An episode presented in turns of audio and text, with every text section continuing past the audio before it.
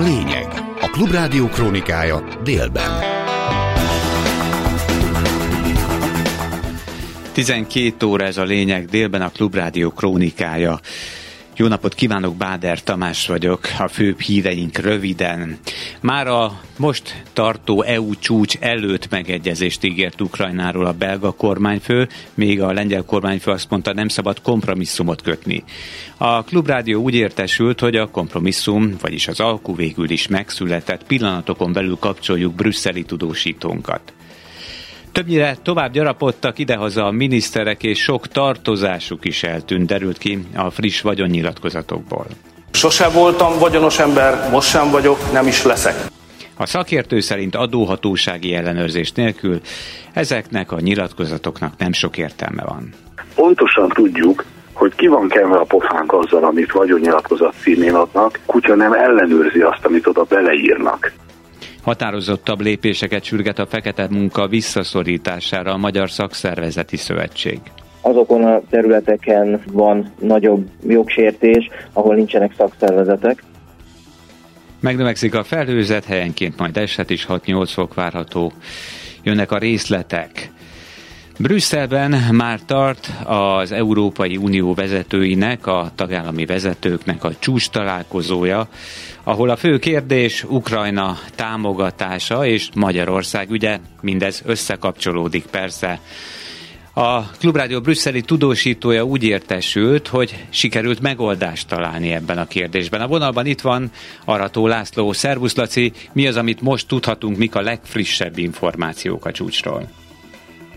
Szervusz, köszöntöm a hallgatókat. Hát megszületett a megállapodás, nem tartott túl sokáig, mert 6 perc alatt elhárult a magyar vétó, ami azt jelenti, hogy az uniós tagállamok mind a 27 hozzájárult ahhoz, hogy az EU költségvetését a következő négy évben módosítsák, és ennek a módosításnak a legnagyobb szerepe, ami ugye a nagy vita volt, az az, hogy Ukrajna 50 milliárd eurós négy éves finanszírozást kaphat, nagy részt hitel 33 milliárd euró, és 17 milliárd euró vissza nem támogatás formájában, hogy pontosan mi történhetett, azt egyenlőre nem lehet tudni. Amit viszont tudunk, az az, hogy a csúcs találkozó előtt a vezetők egy köre, tehát az olasz, a német, a francia vezető, az Európai Tanács elnöke, valamint Ursula von der Leyen bizottsági elnök tartott egy zártatos megbeszélést, és minden bizonyal ennek az eredménye lett az, hogy Orbán Viktor végül is elállt a, a vétótól, amit ilyen Magyarország szeretett volna elérni, hogy lehessen évenként felülvizsgálni, és évenként újra tárgyalni ezt a témát, az abszolút lekerült a napirendről, nincs benne az elfogadott szövegben. Annyi van benne, hogy két év elteltével egy, egy áttekintést ad az Európai Bizottság arról, hogy hol tart ez a dolog, de nincs ebben olyan lehetősége a magyar kormányfőnek, hogy megvétózhassa a továbbiakat, hanem csak egy, egy számvetést készít a bizottság, amit, amiről a tagállamok beszélgetnek, és itt le is fog majd zárulni az ügy. Kaphatott-e bármit cserébe Orbán Viktor?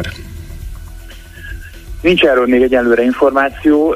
Azt többen is elmondták a vezetők közül, hogy ez nem lehet árut kapcsolni, tehát nincs olyan, hogy mondjuk Magyarország hozzájut az uniós forrásokhoz, mert ez egy teljesen másik eljárás, mint ahogy azt sem tudjuk ennek fényében kellően értékelni, hogy mondjuk az a lehetőség, hogy a a hetes cikkei szerint eljárás tovább vigyék a tagállamok, amikre azért sok tagállamban megvolt a nyitottság, tehát amit a végsősorban Magyarország szavazati jogának elvesztéséhez az előkerült-e, hogy abban az esetben, hogyha Magyarország nem támogatja ezt a javaslatot. Ezt most még nem lehet tudni, de tulajdonképpen ami változott, az pusztán annyi az eredeti, tehát már tavaly decemberben Orbán által utasított javaslathoz képest, az csak annyi, hogy ez a két év múlva esedékes felül áttekintéshez meg fog történni, aminek mondom még egyszer különösebb következménye nincsen.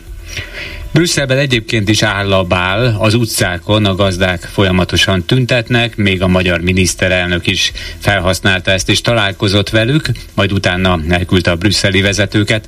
Mi történik egyébként, mennyire komoly ez a helyzet, és lehet-e valamilyen kifutása, aminek bármilyen hatása lehet, mondjuk akár erre a csúcs találkozóra is? Valóban még még a, a dolgok elején vagyunk, éjjel vonultak be a gazdák Brüsszelbe, ez egy nemzetközi tiltakozó akció, tehát nagyon sok országnak a termelői vannak uh, itt, Én voltam a környéken, ez az uniós negyedet érinti, elsősorban az Európai Parlament környékét. Nem tudnám megbecsülni, hogy hány traktor van, mert minden utcában végigálltak a traktorok, és az érinti a négy sávos nagy sugárutakat is a környéken. Hát a hangulat az fokozódik, tehát egy szobrot az Európai Parlament előtt ledöntöttek, trágyát gyújtogatnak, petárdákat dobálnak a rendőrökre, fölgyújtottak egy fát az Európai Parlament előtt, az még mindig ég. Szóval egyelőre ott tartunk, hogy a rendőrök és a tüntetők karkaszemet néznek egymással. Én azt gondolom, hogy a következő órákban ez még fog alakulni ez a dolog, hiszen egyrészt sokan vannak a tüntetők, eléggé elszántnak tűnnek. A rendőrség eddig még nem avatkozott be, de a, a vízágyúkat azokat már felsorakoztatták. Arató László tudósította a Klubrádiót Brüsszelből. Laci, köszönjük szépen a rapid, friss információkat. További híreink. Az EU egyelőre nem képes leszállítani határidőre a beígért 1 millió lövedéket Ukrajnának jelentette, ki a kül- és biztonságpolitikáért felelős főképviselő. Josep Borrell emlékeztetett, eddig csak 330 ezret sikerült eljuttatni a háború sújtotta országba is, az év végére várhatóan meg lehet az 1 millió is. Jelenleg két és fél háromszoros fölényben van az orosz tüzérség az Ukránnal szemben erről. A poszt-szovjet térség szakértője nyilatkozott a Klubrádióban. Bendarzsevszki Anton szerint, ha ez így marad, akkor nem lesz realitása annak, hogy Ukra- Ukrajna megpróbálja visszaszerezni a területeit. Most legutóbb azt mondták, hogy talán márciusra fél millió lesz meg, de közben más partnerek is szállítottak, az Egyesült Államok volt elsősorban a lőszerek beszállítója, a háború másfél éve alatt több mint két millió lőszer szállítottak Ukrajnának, de összességében ugye mennyiség nem elég, ami jött, és ez igazából már az ellentámadásra is érezhető volt, hogy az ellentámadás kezdetén nagy intenzitással használták a tüzérséget, aztán fokozatosan kénytelenek voltak kisebb fokozatra kapcsolni, és most is a harcok során, amikor éppen orosz Oroszországban támadásban, akkor látszik, hogy két és fél háromszoros fölényben van az orosz tüzérség az ukrán tüzérséggel szemben. Hát a mindennapok során ez most is érezhető. Igazán kritikus akkor lesz, hogyha Ukrajna esetleg ellentámadásban szeretne ismét lendülni, akkor ugyancsak ugye szükség lesz felhalmozott tartalékokra, szükség lesz egy nagy arányú tüzérségi támogatásra, és ha ez nem lesz meg, akkor egyszerűen nem lesz realitása annak, hogy Ukrajna a jövőben megpróbálja visszahódítani a területeit. Sláger volt az állampapír több kormánytag elmúlt évi befektetéseinél idehaza, de volt, aki földeket vásárolt. A DK elnökének vagyonnyilatkozatában pedig váratlanul megjelent egy nagyobb budai telek, Orbán Viktoréban továbbra sem lenni a 60 pusztai birtokot. Nemes Dávid összefoglalója. Sose voltam vagyonos ember, most sem vagyok, nem is leszek. A vagyonnyilatkozata alapján Orbán Viktor valóban nem is tekinthető vagyonos embernek. Nem szerepel ugyanis a vagyonnyilatkozatában a 60 pusztai kastély, ahol rendszeresen fogad kormánytagokat. Hívja fel a figyelmet a Telex, hozzátéve autója, jachtja, repülőgépe, helikoptere és egyéb ingósága továbbra sincs a miniszterelnöknek, akinek egyetlen céghez sincs köze. A feleségével közös bankszámláján 10 millió forintos megtakarítása volt, ez 4 millióval kevesebb, mint egy éve. Természetesen soha nem is kaptam, és nem is fogadtam el tőle semmit. Nem is szorul ajándékokra Rogán Antal, ugyanis szintén a Telex gyűjtéséből derül ki, hogy a miniszterelnöki kabinetiroda vezetője 271 millió forintos megtakarításról vallott szint, vagyis hivatalosan egy év alatt 26 millióval tudta növelni a vagyonát. Megtakarításai egy részét, 65 millió forintot állampapírokra költötte. A magyar politika történet rendszerváltozás utáni időszakának legsúlyosabb finanszírozási botrányáról van szó. Gulyás Gergely pedig nem guruló dollárokban, hanem magyar állampapírban utazik. A kancellária miniszter 20 millió forintért vett az elmúlt évben állampapírt, továbbra is ugyanaz a két újbodai lakása van, mint korábban, a bankszámlája viszont közel két millióval megcsappant. Mekkora árat, hány ember mekkora árat fizet? Azt, hogy kiknek is mekkora árat kellett ezért fizetni, azt nem tudni, de Csák János kulturális és innovációs miniszter jelentősen 256 millió forinttal növelte állampapírokban tartott megtakarításait, amelyek így már 327 millió forintra rúgnak, és idén mintegy 20%-os kamatot is hozhatnak számára. Akinek nincs semmije, az annyit is ér. Ezek alapján Lázár János igencsak sokat ér. Az építési és közlekedési miniszter ugyanis négy új földterületet vásárolt, így 25 hektárral növelte birtokait. 15 millióval csökkentette korábbi 55 milliós magántartozását, továbbá 4 millióval nőtt bankszámla megtakarítása, 2 millióval pedig a készpénze. Én azt gondolom, hogy jól és nagyon nagy lépésekkel haladunk. Szemmel láthatóan jól halad Szalai Bobrovnicki Kristóf. A honvédelmi miniszter bankszámlájáról ugyan eltűnt 743 millió forint, de közben két új ingatlan is szerepel friss vagyonnyilatkozatában. Egy 717 négyzetméteres 12. kerületi lakóházat és egy káptalan tóti majort vett 2023-ban. Újra osztjuk a közös jövedelmet, újra osztjuk a közös vagyont, lehet, hogy az apró villára gondolt a legnagyobb ellenzéki pártot vezető Gyurcsány Ferenc friss vagyon nyilatkozatában. Hirtelen megjelent ugyanis egy második kerületi 2031 négyzetméteres beépítetlen telek. A második kerületi Bimbo úton egy épülő társasház egyik lakásába költözik majd be idén a DK elnöke feleségével, Dobrev Klárával és a legkisebb gyerekükkel. Emlékeztet a Telex, azt is megemlítve, hogy 461 millióról 18 millió forintra csappantak a politikus értékpapírjai, és megszabadult csak nem 300 milliós értékpapír fedezetű tartozásától is. A magyar vagyonnyilatkozati rendszert évtizedek óta bírálják az átláthatóságért küzdő civil szervezetek.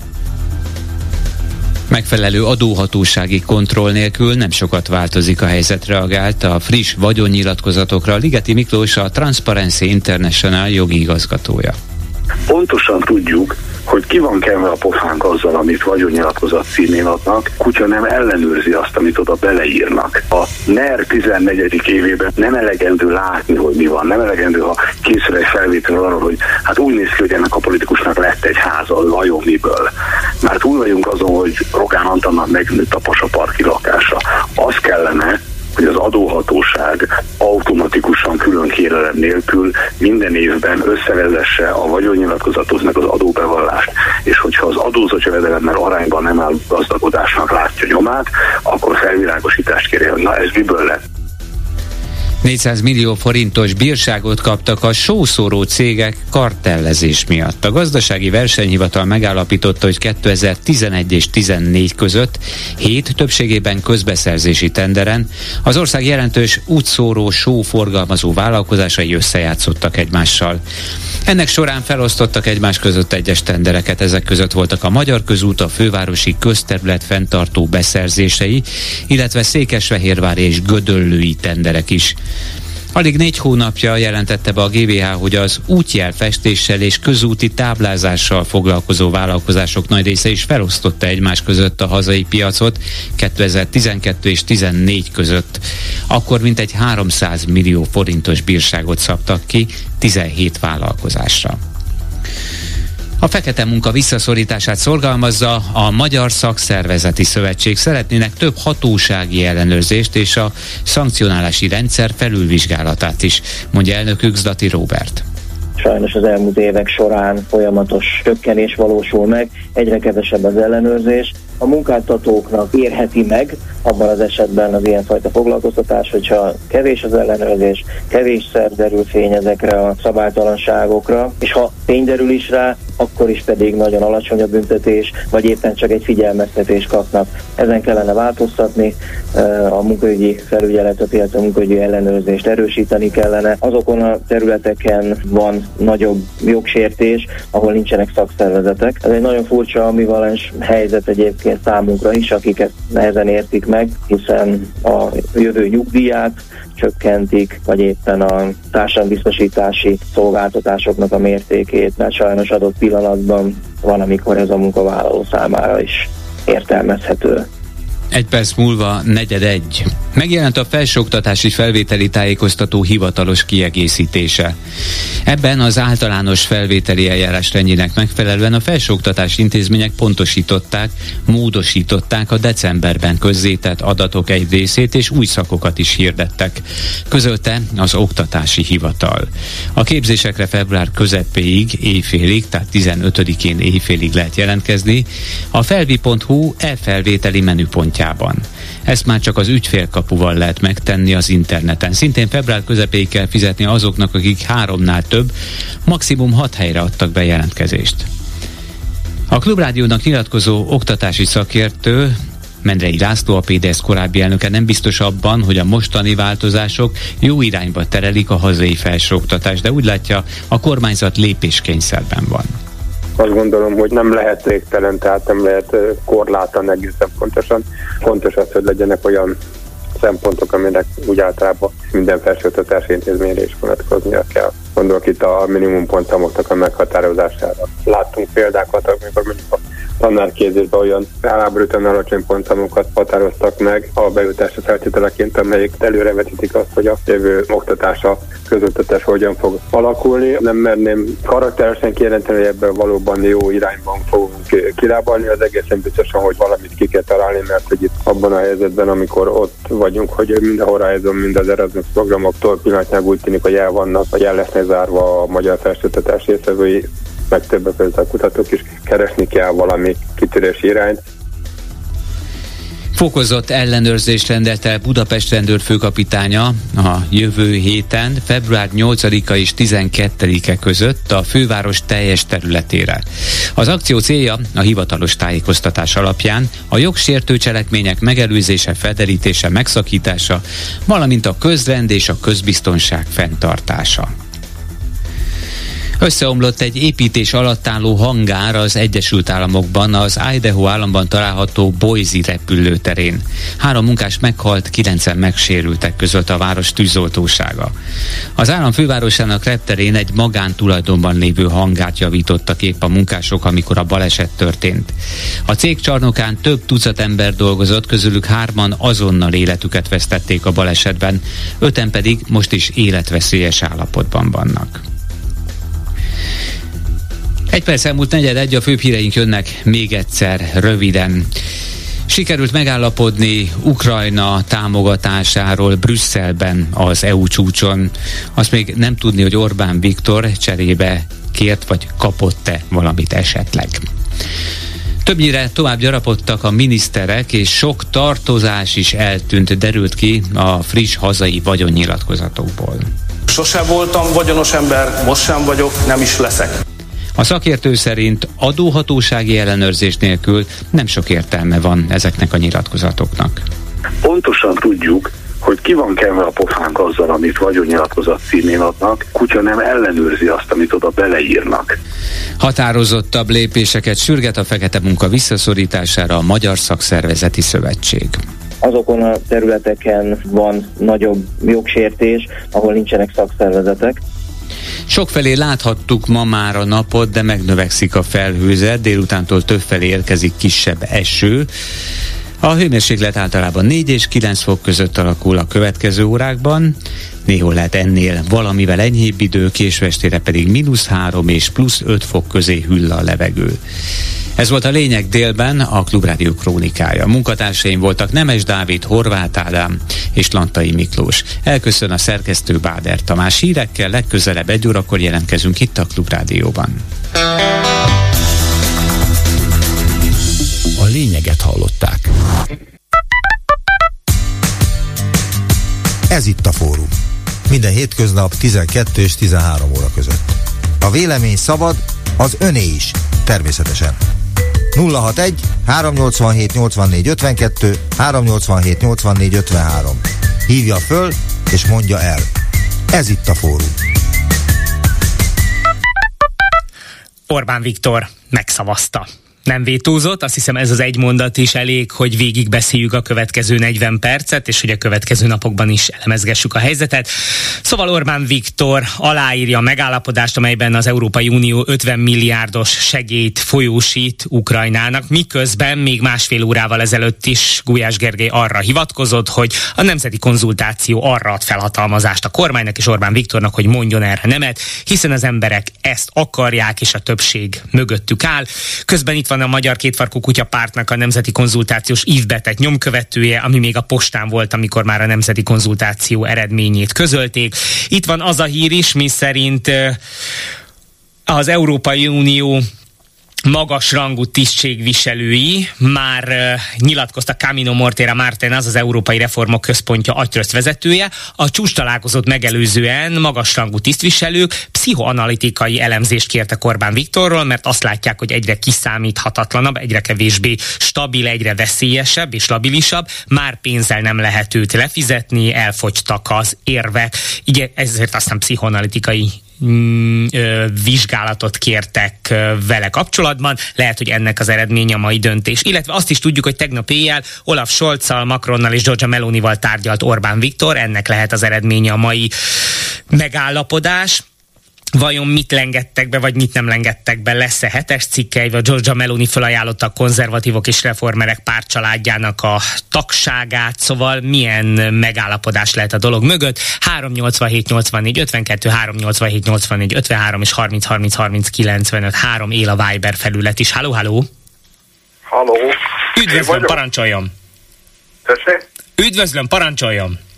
Fantasztikus. Na, nem tudhatjuk, nem tudhatom én se, hogy a valódi ellenzéki pártok, meg a szavazó népességnek leesette már a tantusz, hogy az LMP az nem egy valódi ellenzéki párt, az a Fidesznek a segédpártja. Ez a trójai faló.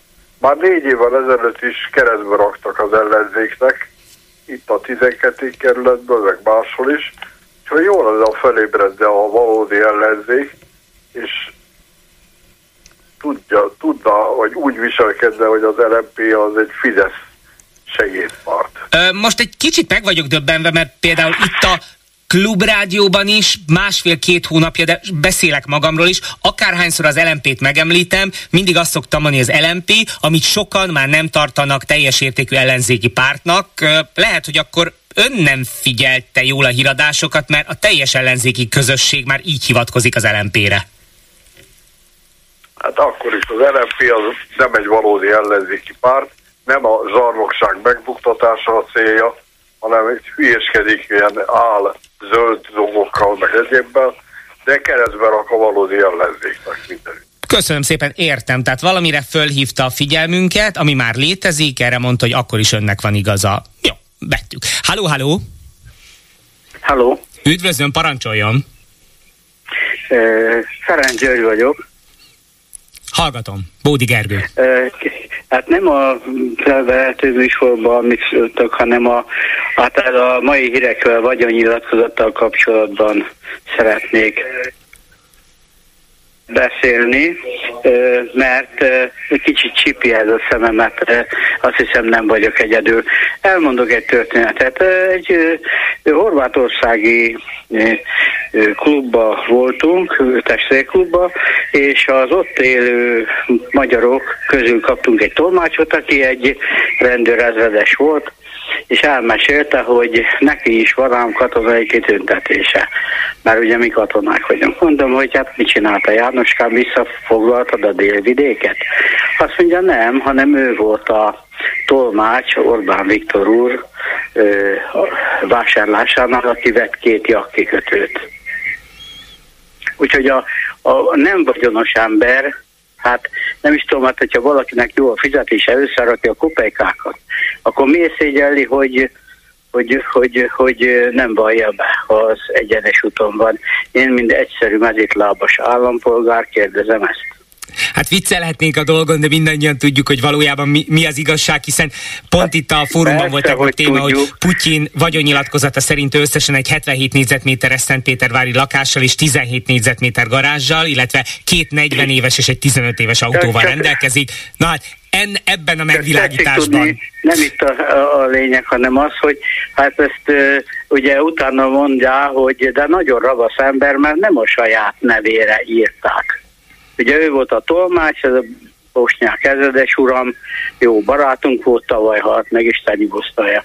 Na most, hát ugye a másik tolmács, az Zsuzsik, az meg mondta a horvátunknak, hogy miről beszélgetünk, és ugye kitölt a röhögés. Én nagyon szégyeltem magamat, mint magyar ember.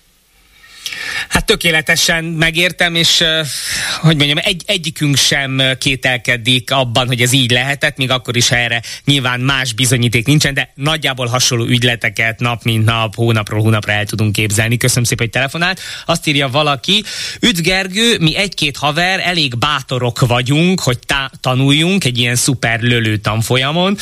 Írja Nagitomo arra, hogy Várkonyi Andrea kettős pont a Story magazinnak nyilatkozta, hogy a férjem érzelmi intelligenciáját tanítani kellene. Én meg, megkérdeztem önöktől még a hírek előtt, hogy jelentkeznének egy olyan tanfolyamra, ahol Mészáros Lőrinc a kócs, vagy ellett, e, mellett esetleg Várkonyi Andrea, és érzelmi intelligenciát tanítanak önöknek.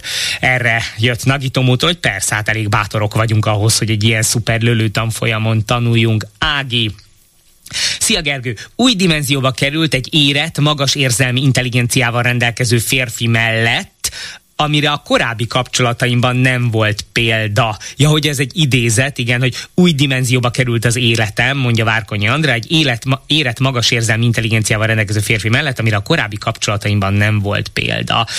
A csendben egymás mellett üldögélést se nevezték még így. Lehet, hogy a gondolatolvasást fejlesztették ki. Andrea, Üdvözlöm Gergő, szégyelhetik magukat a brüsszeli bürokraták, hogy a pszichoanalitikát is bevetik. A miniszterelnökünket biztos megzsarolta az a korrupt rablóbanda. Sajnálom. És Andi, de hát nyilván mindezt idézőjelben írja.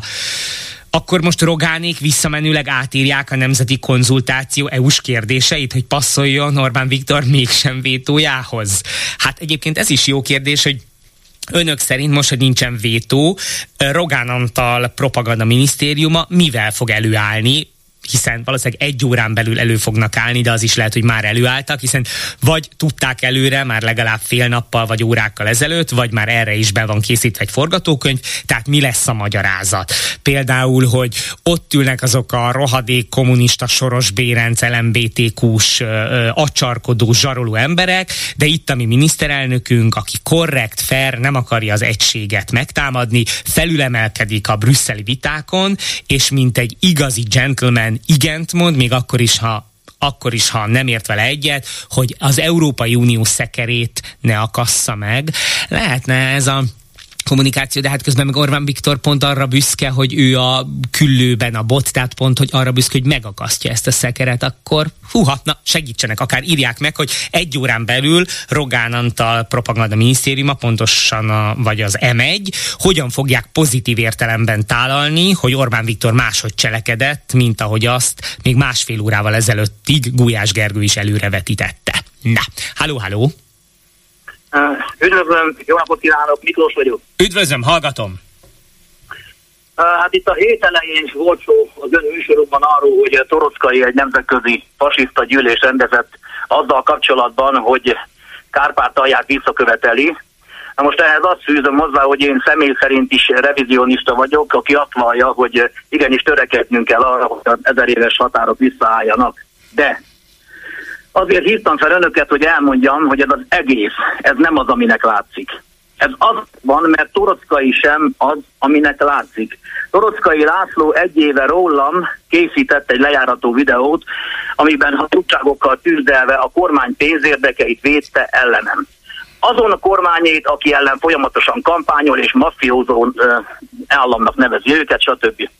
De csak szavakban, amikor pénzről van szó, akkor a lakossággal szembefordul. Ő a kormány egyik megfizetett ügynöke, hát teszi, amit a kormány mond. A magyar kormány meg azt teszi, amit a nemzetközi pénzhatalom diktál neki. Az a személyes véleményem, hogy ezzel a kapjuk vissza Kárpátalját kampányjal a kormány előkészíti azt a háborús népírtást, amivel sok százezer magyart akarnak majd likvidálni, valami olyasmi lesz ez a színjáték, hogy az orosz hadsereg már a Kárpátok lábainál van, és ártatlan magyar falvakat öldösnek le. Azonnal sorkötelezettség lesz, belehajtanak félmillió magyart a Kárpátokba, ahol a világ legjobb hadserege várja őket, most az oroszokról beszélek. Ilyen már történt egyébként Doberdónál, a Donkanyarban, megrendezett tömeges magyarírtás, Egyébként a most zajló ukrán-orosz háborúnak is ez a célja az európai ember kiirtása. Kárpát aljáról szökött katonával beszéltem, és azt mondta, hogy egy milliónál többen már meghaltak, és ezek nem hivatásos katonák, hanem a kényszer sorozott civilek. Én már évek óta mondom, hogy Torockai miniszterelnök lesz, és erre ma már egy kisebb fogadásokat is merek kötni. Látszik, hogy a megrendelt média az építi fel az imidzsét, be fogja vonni Magyarországot ebbe a konfliktusba, és nem Kárpátaljáért, hanem azért, hogy a magyar nemzet fiatal férfi tagjait kiírtsák. Ez nem az ő döntése, hanem csak közreműködik. Arra kérem a magyar lakosságot, hogyha be is sorozzák őket, szegüljenek szembe, ne lépjék át az észak-keleti magyar határt, mert ott a hegyek között a megterjedett halál fog rájuk várni. És pont. Nagyon szépen köszönöm, hogy telefonált. Hát ritka az a beszélgetés, ami után itt ülök, és csak kamillázok. Hát erről az, erről az öt percről, ami most elhangzott, nagyjából órákat lehetne beszélgetni és visszakérdezni, de azt gondolom, hogy most nem ez a cél, de köszönjük szépen. Jó van, de itt ülök sokban, ilyen is ritkán történik meg. Háló, háló! Jó napot kívánok, Gergő! Köszöntöm a hallgatókat. Üdvözlöm! Hát én csak, a, én csak a felét hallgattam a beszélgetésnek, mert az utcáról rohantam be a telefon csörgésére, de elég sokkoló volt. Sokkoló volt. De igen, is. azért mondtam, hogy én is itt ülök sokban, és elkezdhetnék a hallgatóra visszakérdezni, lenne legalább 35 kérdésem, de szerintem most ez az a helyzet, hogy menjünk tovább. Igen. Igen, menjünk tovább, meglássuk, mi fog ebből, hogy van-e még lejjebb, szoktuk ezt mondani. Igen. Igen. Én a, a brüsszeli eseményekről szeretnék pár mondatot, csak hogy volt a hírekben egy mondat, hogy Orbán Viktor találkozott a brüsszeli gazdákkal, illetve a tüntető gazdákkal, akik ugye gyújtogatnak és petárdáznak. Ezt nálunk hogy nevezik ezt a módszert, ezeket az embereket, akik ilyeneket csinálnak az utcán? Hát, ezt nálunk, hu- ezt nálunk a huliganizmus, meg félterrorizmus, legalábbis bárki csinálná, így minősíteni a kormány. Igen, ön kedves Gergő eldob egy petárdát, ön három úgy elviszik, hogy nem is tudjuk három napig, hogy hol van. Konkrétan. Tehát, de a mi miniszterelnökünk találkozik ilyen emberekkel. Én nem emlékszem rá, hogy itthon találkozott volna ilyen emberekkel, sőt, arra sem emlékszek, amire szeretném ma emlékezni mindenki, hogy tavaly a diákok oda mentek a Karmelita Korostorhoz, nem bontottak kordont, nem gyújtogattak, és nem petárdáztak. Át szerették volna adni azt a 12 pontot, ami az oktatásról szól a miniszter elnöknek. Egész éjjel ott ültek. Válták reggel a miniszterelnököt. A miniszterelnök jött, és besúnyogott a hátsó kapun. Tehát arra nem volt képes, hogy a saját diákjaival, a saját magyar diákjaival találkozzon, és azt mondja nekik, hogy itt négy embert fél óra múlva várok az irodámban. Tehát itt tartunk, kedves hallgatók, itt tartunk. Na de hát, a brüsszeli hát... találkozunk. Br- a magyar diákokkal nem találkozunk. Na hát Brüsszel kapcsolatban is ez történik, nem, hogy a magyar kormány 13 éve alkalmaz az erőpolitikáját, senkit nem hallgat meg, csak diktál és közli, hogy ő mit szeretne, vagy mit akar és mit csinál, és amikor Brüsszelből egy ilyennel találkoznak, mert ezt ne ö, vitassuk el, 26 tagállam elég nagy erővel lépett föl, és az elmúlt ö, napokban megüzenték, hogy amennyiben egy darab tagállam akadékoskodik, és szembe megy 26-nak a, a, a, a, akaratával, akkor annak komoly következményei lesznek, és akkor hirtelen, amikor ilyennel találkozik Orbán Viktor és kormánya, akkor elkezd üvölteni és hörögni, hogy mi ez, ez diktatúra, ez zsarnokság, ez zsarolás, kikérjük magunknak, vissza a tárgyalóasztalhoz, demokrácia. Igaz, hogy 13 éve itthon nincs semmiféle tárgyalóasztal, és nincsen demokrácia, az van, amit a kormány akar, de hát, hát ez a kellemetlen, amikor az ember visszakap valamit azt mondja, most kellene utcára vonulni egy millió embernek, mielőtt a jövő héten elárasztják rendőrökkel az utcákat, ők is tudják, hogy ez a helyzet, ami forró lehet már, mint mi. Gondolja a hallgató, hogy most, hogy Orbán Viktor nem vétózott, pedig azt ígérte az 1 millió 400 ezer embernek, aki a nemzeti konzultációt visszaküldte, hogy vétózni fog, ezen 1 millió 400 ezer ember utcára fog menni, vagy ki fog utcára menni, és miért, hogy vétóztál? Hát a saját megélhetésünk érdekében nem megyünk utcára, tehát szakad ránk az oktatás, egészségügy, pár ezer szülőn kívül senki nem volt az utcán, majd azért utcára mennek tömegek, hogy nem vétóztál Brüsszelben. Hát érdekes lenne. Szép napot kívánok mindenkinek! Hol lehet jelentkezni Mészáros Lőrinc tanítványának? Én nagyon bátorak vagyok, szükségem is lenne rá, ha az én érzelmi intelligenciám kicsi hiányos, üdv Zsuzsanna. Hoppá, most, hogy Látom, hogy ekkora az érdeklődés, lehet, hogy mégiscsak kötünk valami szerződést Várkonyi Andreával és a cégével, mert lehet, hogy a klubrádión keresztül akkor ezt elkezdjük futtatni. Hát itt a klubrádió egy új lábat növeszthet neki ezzel. Viccelek nyilvánvalóan még mielőtt komolyan veszi valaki. Gergő, ezért nagy baj, hogy Lipótmező zárva van. E, igen. Ja igen, ezt utal egy hallgatóra. E, azt mondja, most ezt kívánta a nemzeti érdek, ja ez lesz.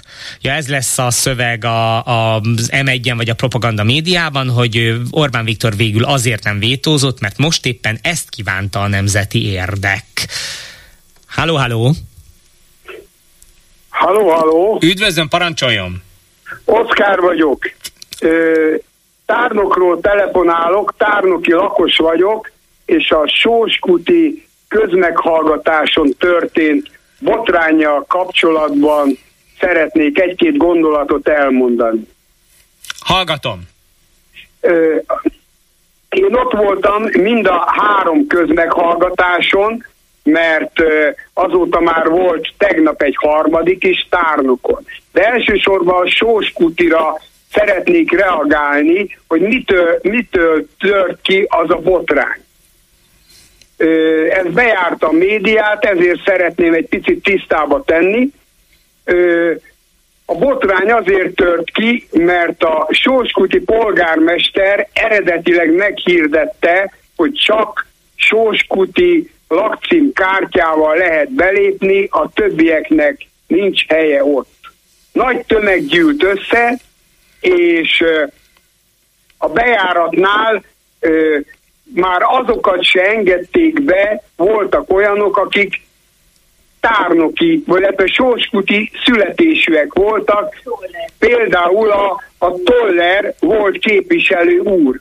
Ő fölmutatta a, a Sóskuti lakcímkártyáját, és azt mondták neki, holott mindenki ismerte, hogy, hogy, hogy nem mehet be ő se, mert csak ideiglenes lakcímkártya. Erre a tömeg elkezdte magát fölhergelni, mondanom sem kell, hogy ott voltak olyanok, akik valószínűleg direkt botrányt akartak keverni, akik direkt rá voltak szervezve, és, és kénytelen voltak beengedni a tömeget, mert már szinte betolták az ajtót, tehát beszakították az ajtót. A tömeg az beözönlött, de akkor már egymást hergelték az emberek, és amikor a polgármester megérkezett, akkor már volt minden, hazárulózás, meg ilyesmi, meg mondjál le. Ott volt a országgyűlési képviselő, az Aracki András, ott volt a, az érdi polgármester, a tárnoki polgármester, és ott volt és a pusztazámori polgármester, és ott volt a cégnek a képviselője.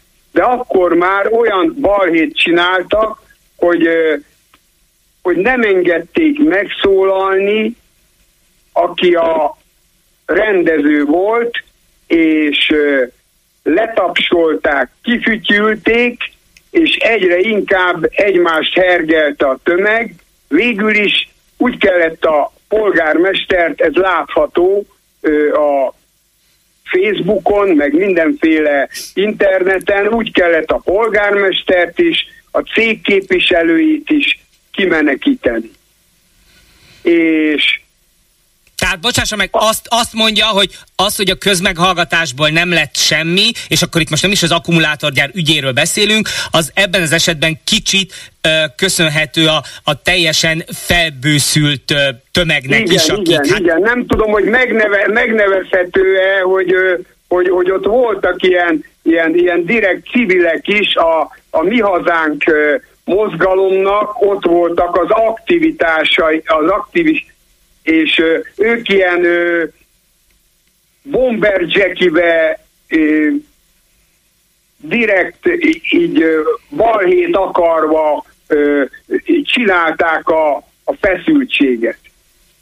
Nagyon-nagyon köszönöm, hogy beszámolt róla, és még mielőtt itt bárki felháborodna, akkor tegyük, tegyünk különbséget a, az ügy, meg a, tehát a tartalom és a stílus között. Tehát itt most akkor arról beszélgetünk, nem arról beszélgettünk, hogy kinek van igaza, és szabad-e akkumulátorgyárat építeni, hanem arról beszélgettünk, hogy van-e egy közmeghallgatásnak olyan minőség, vagy tud-e lenni olyan minőséges stílusa, hogy bár vannak nagyon dühös és felbőszült civilek, tudjuk ezt még ilyen normális vitakultúrában, vagy közösségi, vagy kommunikációs kultúrában úgy megbeszélni, hogy, hogy, hogy ne kelljen elmenekülni egy polgármesternek, vagy ne úgy kezdődjön az egész, hogy hazaáruló mondjál le takarodj, tehát hogy va, va, szorult el még Magyarországba, vagy belénk annyi vitakultúra, hogy, hogy lehet ellenkező oldalon lenni úgy is, hogy nem azt üvöltjük valaki felé, hogy hazaáruló, ezt ismerjük el, hogy és ez a tartalmon túl van, hogy most lehet-e, vagy nem lehet, vagy szabad, vagy nem lehet, és mi van az akkumulátorgyárral. Sóskút Hollywood közeli település, hogy ekkora casting van még a nézőknek is. Kedves Gergő, nagy a gyanúm, közrejátszott Orbán pszichológiai vizsgálatra utalása a vétó elmaradásban, üdv Éva, mármint nem őt utalták pszichológiai vizsgálatra, hanem azt állítja egy európai agytrözt vezetője, hogy kértek egy pszichoanalitikai elemzést róla. Egyébként vissza Andreára, mert hogy volt egy ilyen üzenete, hogy szégyelhetik magukat a brüsszeli bürokraták, hogy a pszichoanalitikát is bevetik. A miniszterelnökünket biztos megzsarolt az a korrupt rabló banda, sajnálom Andi. Én azt gondoltam, hogy ezt ironikusan írta, de Andi visszaírt, hogy nem ironikusan gondolt, ezt komolyan gondolja. Hát van egy olyan felvetésem, hogy a, a pszichoanalitika vagy bármiféle elemzésnek a bevetése, ez az üzletéletben is teljesen bevett szokás, komoly ö, ö, céges összeolvadások, nagyon komoly szerződések előtt az üzleti felek nem hogy pszichoanalitikát, még durvább vizsgálatokat kérnek a másikkal, vagy másik szeméről a szerződő fél, féllel kapcsolatban, mire számítanak, hogy lesz, tehát ez nem bűncselekmény, ezt szabad csinálni. Maximum Brüsszelben ilyet eddig még nem csináltak, miniszterelnökünket biztos megzsarolta az a korrupt banda, hát kőkemény nyomásgyakorlás volt az biztos az elmúlt napokban. Kérdés, hogyha 26 tagállam, tehát még az Orbánnal viszonylag barátságot ápoló Ficó is ugyanabba az irányba megy, mint ha már szövetségeseket keresünk, mint a többi brüsszeli tagállam, szóval ha 26-an ugyanazt akarják, és csak mi akasztjuk meg, akkor mekkora az a nyomásgyakorlás vagy zsarolás, amit egy közösség megtehet, mire, mi, mire mondjuk azt, hogy hát egész egyszerűen a közös fellépését erre szükség van, vagy ezt már nem lehet megtenni? Ez végül is jó kérdés. Nem, nem, nem ö, lőrincet, de a az ő érzelmi intelligenciáját kéne egy kis magyar virtusra megtanítani. Igen, és akkor van, betelefonálunk. Háló? Üdvözlöm, Bódi úr, megpróbálok ennek segíteni, hogy az elnök doktor úr miért szavazott állítólag ott volt ez az Alex Soros, és csak igen gombolt neki, nem tudott más nyomni. A rohadék. Annyira tudtuk. Ez nem volt szép, hogy ilyen mondott. És akkor nekem megvan ám, amit a Rogán Annyira tudtuk, hogy törbe lesz csalva. Mert, mert van itt olyan, aki járt ebbe a megafon képzőbe, és véletlenül nekem így feldobta egy ilyen oldalon, és ő azt írja, a magyarok érdekét szem előtt tartva megszavazta mind a 27 tagállam az Ukrajnának szánt pénzt. Ha elveszik a szavazati jogunk, nem tudunk más kérdésekben sem érdeket érvényesíteni. Fél év és változás lehet az Unióban. Tehát ezt vissza is lehet fordítani, és hamarosan hazánk a soros elnök. Két rossz közül a kevésbé rosszat választotta. Tehát már megvan a, a fizeszes ilyen kis magyarázat, úgyhogy... Ja, ér, értem, értem, tehát most azért nem vétózott Orbán Viktor, mert az a nemzeti érdekünk, hogy a, az az Európai Uniós választások előtt és a soros elnökségünk előtt tegyünk gesztusokat hát, és legyünk kompromisszumkészek? jogunkat, mert akkor nem tudunk másba érvényesíteni, tehát akkor nem, egyszerűen nem tudom, tényleg az hogy gondolt az elnök doktor úr, hogy tényleg ez a sok ember, aki bízott benne másfél millióan. Én nem is értem.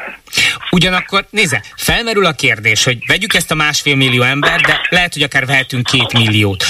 Tud-e olyat tenni jelenleg Orbán Viktor, bármit, tényleg bármit, amire ez a két millió ember elpártol tőle, mert ha erre a kérdésre válaszunk az, hogy nem, akkor végül is teljesen mindegy, hogy Orbán Viktor ellenkezőleg cselekszik, mint amit tegnap mondott, hiszen, hát, mint az 1984-ben van két millió ember, aki kinyitja az aznapi újságot, és amit aznap írnak, az a valóság. De Bódi úr, hát ez, ez, amit mondok mindig a bolgár úrnak is, hogy mit fog szólni, a, mit fognak szólni az emberek, hogy nyomják le ezt az emberek torkán, hogy ide jön rengeteg ilyen munkás, ilyen vendégmunkás, mit semmit. Tehát én nem fognak mondani, ez kell, mert, mert egyszerűen nincs, nincs ember. És pont valamelyik nap hallgattam a, az egyik ilyen csatféle műsort, és ott pont erről beszéltek a vendégmunkásokról, és Deák Daniel nagyon kezdte bizonygatni, hogy hát már nem, nem mondja azt, hogy olyan jól élünk, mint nyugaton, mert általában ennek, a, amikor megjelennek a, a, a külföldi vendégmunkások, az a jele, hogy, hogy túl jól megy az országnak, és rengeteg munka van, stb. stb. Ezt alá is írom. Csak nálunk azért van sok munka, mert elment innen 600 ember. Nem Jó, tehát akkor, ahogy mondja, azért nem áll meg a szakértők azon aggodalma, hogy mit fognak szólni a választók, ha szemen köpi őket Orbán Viktor. Azért, mert, mert amit ő mondott, hogy marhára nem. Hát igen, azt mondják, azok a választók, a... akik így vannak szemenköpve, ők ezt a szemenköpést, ők mennyei áldott slájnnak tekintik. Igen, igen. Nekik azt mondják, hogy a hópiros az sose volt fehér. Tehát egyszerűen nem lehet, tényleg nem lehet olyan. Én is ezen gondolkodtam már párszor, így a barátommal szoktunk ötletelni, hogy tényleg mi az, amit, amit csinálna Viktor, amire, amire, amire azt mondanák, hogy, hogy na ez most már. Hajnalban felkeltem, és a Mészáros Lőrinc kereskedelmi csatornáján véletlenül bekapcsoltam, és így léptettem. A, csak az ment, hogy a micsoda luxusba költözik a gyurcsány, micsoda, és mutattak ilyen képeket, hogy a luxusból a luxusba az apró, és akkor így, így néztem, és akkor reggel felkelek, rákattintok egy oldalra, és akkor nézem, hogy a, a Szalai Bobovickinek lett egy 700 valahány négyzetméteres háza. Tehát ezt miért nem rakják mellé? Ja, igen, annyiszor gondolok én is, hogyha mellé, de, lenne ilyen de, de, Men in Black-es villantóm, a Men in Black-es villantóm, amivel törölni lehetne mindent, azért lehetne néhány kísérletet csinálni ezzel kapcsolatban, hogy meddig lehet elmenni, és miket lehet mondani. Nagyon, nagyon sokáig. Én komolyan mondom, most lehet, hogy ez nem egy... De ha az Orbán Viktornak kiderülne, hogy X szeretője van, lenne róla bármi, mert azt is elfogadnák. Pedig nagy az elkölcsi morál Magyarországon. De mondom, ő mindent elfogadnának. Tehát, tehát olyan, Én, olyan nyilván, nem persze, tud csinálni persze, tehát a, ki, ki, nem tudom, igen, kiderülne, hogy úr, nők, nőket erőszakol meg, akkor azt mondanák, hogy hát azért ennyi járjon már neki, hát reggeltől estig az országért dolgozik. A nők akarták, csak most letagadják. Tehát, de azért mondom, ő csak kívülről, vagy úgy, hogy valami a CIA véletlenül besodor valami híreket, de nem is a magyar képviselőknek, mert azok szinte tehetetlenek, meg nem tudnak. Szerintem az Unióban valamit betolnak, egyszerűen én nem tudom elképzelni, hogy amit tudnak a ruszkik az Orbán Viktorról, vagy bárkiről, azt ne tudná a CIA. Tehát itt csak így lehet. Itt, Na akkor még van nem lehet másfél megbukni. percünk, aztán én a következő betelefonálva. Emelkedjünk, fel Nagyon... a, emelkedjünk felül a propagandán, hogy mit fog erről az aktusról mondani az M1. Azt mondja meg nekem, hogy miért nem vétózott valójában. Nem vétózott, mert szerintem leraktak el egy pár dokumentumot, és mondták neki, hogy mindent tudunk, hogy van. Olyan nincs, hogy, olyan nincs, hogy nem, nem vétózok, hogyha azt mondom, nem, hát itt megmondták neki keményen, hogy nem, akkor itt mindenki ki lesz tiltva, az egész családod, elővesszük a dolgokat, biztos vagyok benne, hogy ilyen volt. Tehát az, az, mit tud elképzelni Bódi úr? Miért nem, hát miért nem vétóz? Azért, mert annyira akarja. Hát az, hogy például Giorgia Meloni, akivel tárgyal tegnap éjjel, azt mondta, hogy oké, okay, várunk benneteket a konzervatívok és reformerek közé. Azért hát az ez is csak valami, ez is csak, egy, ez is csak biztos lehet, lehetett ilyen ajánlat is. De én még mindig azt mondom, hogy nem véletlenül volt a PESZ, mert nem véletlenül talált, tanul, tárgyat az amerikai külügyminiszterrel, akkor a, a, az ilyen külügyi házelnökökkel mind a két pártból. Tehát itt, itt ő eljött egy komplett tizé csomagot idehozott, aztán valakinek odaadta, hogy vidd el a Viktorhoz. Ez van. Tehát egyértelmű, hogy, hogy tehát nem, ő egy nagy föl, fölfut béka, és most azt mondja, hogy kicsit fölfújta magát, ő, ő nemzetközi tényező. Nemzetközi tényező. Amit mondott a műsor elején, hogy, hogy, hogy föl van háborodva, hogy mert, a, mert ahogy hogy a többségben, hogy itt ránk erőszakolják. Hát mit csinál itt 13 éve? Jó, mondjuk azt, azt ismerjük el, hogy ö, nemzetközi tényező, tehát ez így van. Ö, az or, tehát az ország a, a, a súlyánhoz képest Orbán Viktor által sokkal többet szerepel a hírekben, vagy sokkal többet szerepel a nemzetközi porondon. Az más dolog, hogy negatív előjellel, de hogy ő Igen. jelenleg nemzetközi tényező, ez igaz? Csak egy, egy mondatot még, ha a Gyurcsány lett volna most fordított helyzetbe, és azt mondták, hogy a, a, a, a Kesma nem azt írta volna, hogy kiküldték kávézni, hanem kiküldték WC-re. Tehát csak mondom, és akkor ebből el tudjuk képzelni, hogy hogy állunk. Tehát nagyon szépen köszönöm, még annyi időnk van, hogy a következő betelefonálóval megvitassuk a dolgokat. Hát azért azt hiszem ez a Olaf Scholzos, meg Macronos, meg Georgia Meloni is találkozó múlt éjjel, erre szokták mondani, hogy lettem volna légy a falon. Nem? Azért úgy ez érdekelt volna mindannyiunkat, hogy mi hangzik ott el. Háló, háló! Jó napot kívánok! Én egy picit árnyalnám ezt a ö, ö, tök mindegy, hogy az a másfél millió ember nek mit mondanak, mert szerintem ez egy új momentum, hogy ennyire napra készen mindjárt egy ilyen, ilyen, ilyen érdemdús, dicséretes fogalmazmányt tálalta a Furfang miniszter úr, a Rogán Antal, és én szerintem ennek az az oka, hogy érzik azt, hogy most már arról az oldalról is dől a fal egy kicsit, úgyhogy fel kellett rá készülni, de nem ezt tartom fontosnak, igazándiból nem ezért telefonáltam be, hanem azt szerettem volna csak elmondani, amit kérdezett, hogy hát most mivel készülnek. Ezzel is készültek a sajátjainak. De majd figyelje meg mindenki, az a véleményem, hogy amivel igazándiból készülnek, az, ez a totális bomlasztás, hogy megint ki fog derülni karácsonyról, hogy mit csinált anyukájával, meg az anyukája rokonaival, meg tönkretette a nem tudom mit, meg újra feléleszik, hogy esetleg mégis meg el akarta adni a városházát, meg emlékezzünk arra vissza, és az a leg, egyik legmarkánsabb emlékem az Orbán kormányzásról, hogy a járvány idején, amikor kiderült, hogy rengeteg ember van, aki megfertőződött, kidobálták a frissen operált betegeket, és erre nem azt történt, hogy magyarázatot találtak volna, vagy visszacsinálták volna a dolgot, hanem felfújtak egy hamis szereztek maguknak egy szélhámos nőt, aki előadott egy olyat, hogy ő a tanúja volt annak, hogy tíz hulla is volt a kocsiban, és hogy ő egy mentős,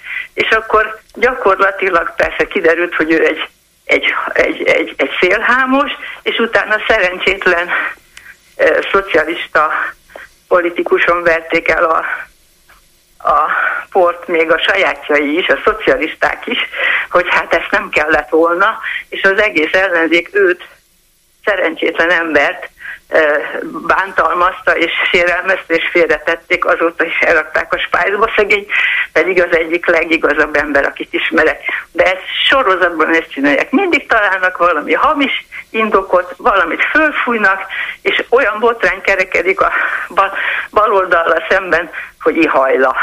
Nem Köszönöm arról, szépen, jó, tehát akkor lehet, hogy ez lesz a következő napokban, hetekben, hónapokban, hogy akkor egy elterelő kampányon ilyet ismerünk, ilyet megszoktunk. Köszönöm szépen, háló, háló! Halló, jó napot kívánok, Takács, én Nagy Erzsébet vagyok. Üdvözlöm. E, nagyon szeretném elmondani a bondokámat, úgyhogy megkérem, ne szóljon majd közben, jó? E, tehát e, a, én a pártoknak a helyében most nagyon összefognék az ellenzéki pártoknak e, helyébe, és feljelenteném az Orbán Viktort, hogy a népakarat ellenére szavazott Brüsszelben, hiszen a, a, ők döngették a mellüket, hogy a beküldött papírok értelmében a nép így döntött. Amennyiben nem ezért jelenteném fel őket, akkor a 133 emberrel visszafizettetném azt a költséget, amiben ez a szavazás került. Ugyanis ők előre tudták, hogy, hogy kétes a szavazás, vagy így fog, vagy úgy fog szavazni, fölösleges volt a népet megszondáztatni milliárdokért. Tehát igenis vállalja a 133 ember a felelősséget, és vizessék vissza az államnak azt a költséget, amiben ez a, ez a, a, a került ez a felmérés. De mondom, amennyiben én az ellenzék helyében lennék, összefognék, összedobnék annyi pénzt a, a jogászokra, hogy jelentsék fel a, a, a miniszterelnököt, illetve a 133 ember bátor embert, hogy a népakarat ellenére szavazott. Elvégre eddig ezen döngették a, a mellüket, hogy, hogy másfél-két millió ember, két és fél millió bármennyi a Brüsszel ellen szavazott. Tehát én csak ezt szeretném nagyon szépen, nagyon szépen megkérem a ellenzéket, csináljon már valami konkrét dolgot azért. Egy esztergályos, ha egy vidiát eltör, kifizettetik vele, hogy kárt okozott a vállalatnak. Ezek meg akármennyi kárt okozhatnak a, a népnek, illetve nekünk, az én adomból fizetik, és senki nem jelenti fel őket. Ha lenne esküszöm olyan ö, jogász ismerősöm, a félházamnak az árát rááldoznám, hogy ezeket befereljem. Nagyon szépen köszönöm a meghallgatást. Hát én, én, én köszönöm. Értem az elkeseredését és a dühét, de hát ugye tudjuk, hogy ez nem jog, jog, jogi aktus, ilyen passzus nincsen, végeztek egy nemzeti konzultációt, ami nem kötelezte őket semmire. Ez egy véleménynyilvánítás volt, ők azt mondták, hogy erre támaszkodva fognak viselkedni, ugyanakkor a politika, ez közben meg erről szól, ezzel ők is védekezhetnek, hogy elindultunk egy felhatalmazással, ami azon nem kötelezett minket jogilag semmire, majd úgy alakultak a dolgok, hogy nemzeti érdekből jobbnak láttuk, ha felhatalmazásunk ellenére mégis máshogy szavazunk. Tehát, hogy ez, ezt hívják politikának. Maximum azért lehet akkor beperelni Orbán Viktort, hogy ő egy politikus, vagy politikai alapon dönt, de értem közben, de hát előző betelefonálóval pedig pont arról beszélgettünk, hogy ha valaki, akkor pont az a másfél millió ember, aki kitöltötte a nemzeti konzultációt, na ők nem fognak felháborodni, és ők nem fogják számon kérni, sőt, ők most éppen annak örülnek, hogy Orbán Viktor így döntött, ahogy döntött.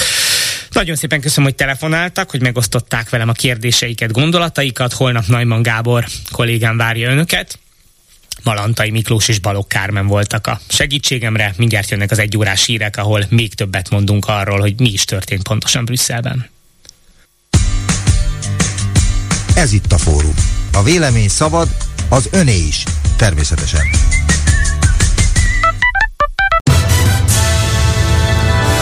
Következnek a Klubrádió hírei. Egy óra, egy perc. Orbán Viktor visszakozott, megvan az alkú az Ukrajnának szánt 50 milliárd eurós pénzügyi támogatásról Brüsszelben. Itthon elindult egészen május 1 tart majd az új vállalati forint hitelszerződéseknél a kereskedelmi bankok kedvezménye. 400 millió forintos bírságot kaptak sószóró cégek kartellezés miatt a GVH-tól. Fokozatosan megnövekszik a felhőzet napközben, aztán estétől majd csökken, közben helyenként lehet némi eső, és általában 4 és 9 fok között alakul a hőmérséklet a délutáni órákban. Jó napot kívánok, Báder Tamás vagyok megállapodtak az Ukrajnának szánt 50 milliárd eurós pénzügyi támogatásról a brüsszeli csúcson. Mind a 27 tagállami vezető egyetértett az összeggel, jelentette be az Európai Tanács elnöke. A megállapodás rögzíti Ukrajna szilárd, hosszú távú és kiszámítható finanszírozását közölte Charles Michel. Itthon már elindult egészen május egyik tart az az akciós időszak, amely alatt az új vállalati forint hitelszerződéseknél a kereskedelmi bankok némi kormányzati ösztökélésre, de hivatalosan önként vállalva a futamidő első hat hónapjában 0%-ra csökkentik a bubor feletti kamatfelárat. Ez 2-4 kal is csökkentheti a vállalati hitelek kamatszintjét. A kormány a beruházások ösztönzését várja a lépéstől. A KNH Bank vezető elemzője, német Dávid azt mondta, nagy segítség lehet ez a vállalkozásoknak, a bankok viszont valószínűleg szigorúbban fogják elbírálni, hogy milyen projektekre adják majd a kedvező hitelt. Ez mindenképpen tudja segíteni azt, hogy a vállalatoknak már legyenek olyan projektjei, amik megtérülnek egy buboron történő kamatozású hitel esetén. Sok mindent meg kell vizsgálni a vállalatoknak, hogy elindítsák ezeket a beruházásokat, de mindenképpen az, hogy olcsóbb a finanszírozás, ez ki tágítja azt a teret. Ezáltal most azért a bankoknak ez egy többlet kockázatot jelentett, hogy nincsenek meg ezek a kamatfelárak, úgyhogy meg fogják biztos vizsgálni azt, hogy milyen projektekre adják ezt a hitelt. Valószínűleg azért szigorúak lesznek ezzel kapcsolatban. Abból a szempontból jó a bankoknak is, hogyha beindul a hitelezés, azért az nekik is kedvező, hogy ki tudják helyezni a pénzüket, de azért itt mindig figyelni kell arra is, hogy milyen kockázatot képes bevállalni a, a bank. 400 millió forintos bírságot kaptak sószóró cégek kartellezés miatt. A gazdasági versenyhivatal megállapította, hogy 2011 és 14 között 7 többségében közbeszerzési tenderen az ország jelentős útszóró só forgalmazó vállalkozásai összejátszottak egymással. Ennek során felosztottak egymás között egyes tendereket, ezek között voltak a Magyar Közút, a fővárosi közterület fenntartó beszerzései, illetve székesfehérvári és gödöllői tenderek is. Tavasszal már nagyobb számban megjelenhetnek a visszaváltható PET palackok, addig várhatóan kihelyezik majd a visszaváltó automatákat, és erről a kormány szóvivő beszélt a kormányinfón. Szent Királyi Alexandr emlékeztetett egyelőre fél éves moratórium van érvényben. Azt tudom elmondani önöknek, hogy van egy fél éves moratórium, tehát ezzel nyilván a cégek élnek, ebben a fél évben még gyárthatják és forgalomba is helyezhetik ezeket a palackokat. Eleve úgy készültünk egyébként, hogy tavasszal lesz igazából ezeknek a palackoknak a jelentős része látható a boltokban, hiszen a nagy forgalmazók tavasszal fogják elkezdeni majd ezeket gyártani és kihelyezni a boltokban. Ez azért nem probléma, mert egyébként most pedig az automaták telepítése még zajlik. Tehát arra készülünk, hogy mire tavasszal nagy többségben megjelennek ezek az új palackok, addigra viszont viszont az automaták is ott lesznek, és készen fognak állni arra, hogy vissza lehessen ezeket váltani. Fokozott ellenőrzést rendelt el Budapest rendőrfőkapitánya jövő héten, február 8-a és 12-e között a főváros teljes területére. Az akció célja a hivatalos tájékoztatás alapján a jogsértő cselekmények megelőzése, felderítése, megszakítása, valamint a közlend és a közbiztonság fenntartása. Estétől észak felől már fokozatosan szakadozik, csökkenhet a felhőzet, főként a délnyugati megyékben pedig még lehet akár napsütés is. Délutántól többfele lehet eső, az északkeleti határ közelében akár némi havazás vagy ónos eső is előfordulhat. 4 és 9 fok között lesz a hőmérséklet a következő néhány órában, késő este pedig mínusz 3 és plusz 5 fok közé hűl a levegő. Legközelebb 2 órakor jelentkezünk friss hírekkel itt a Klubrádióban.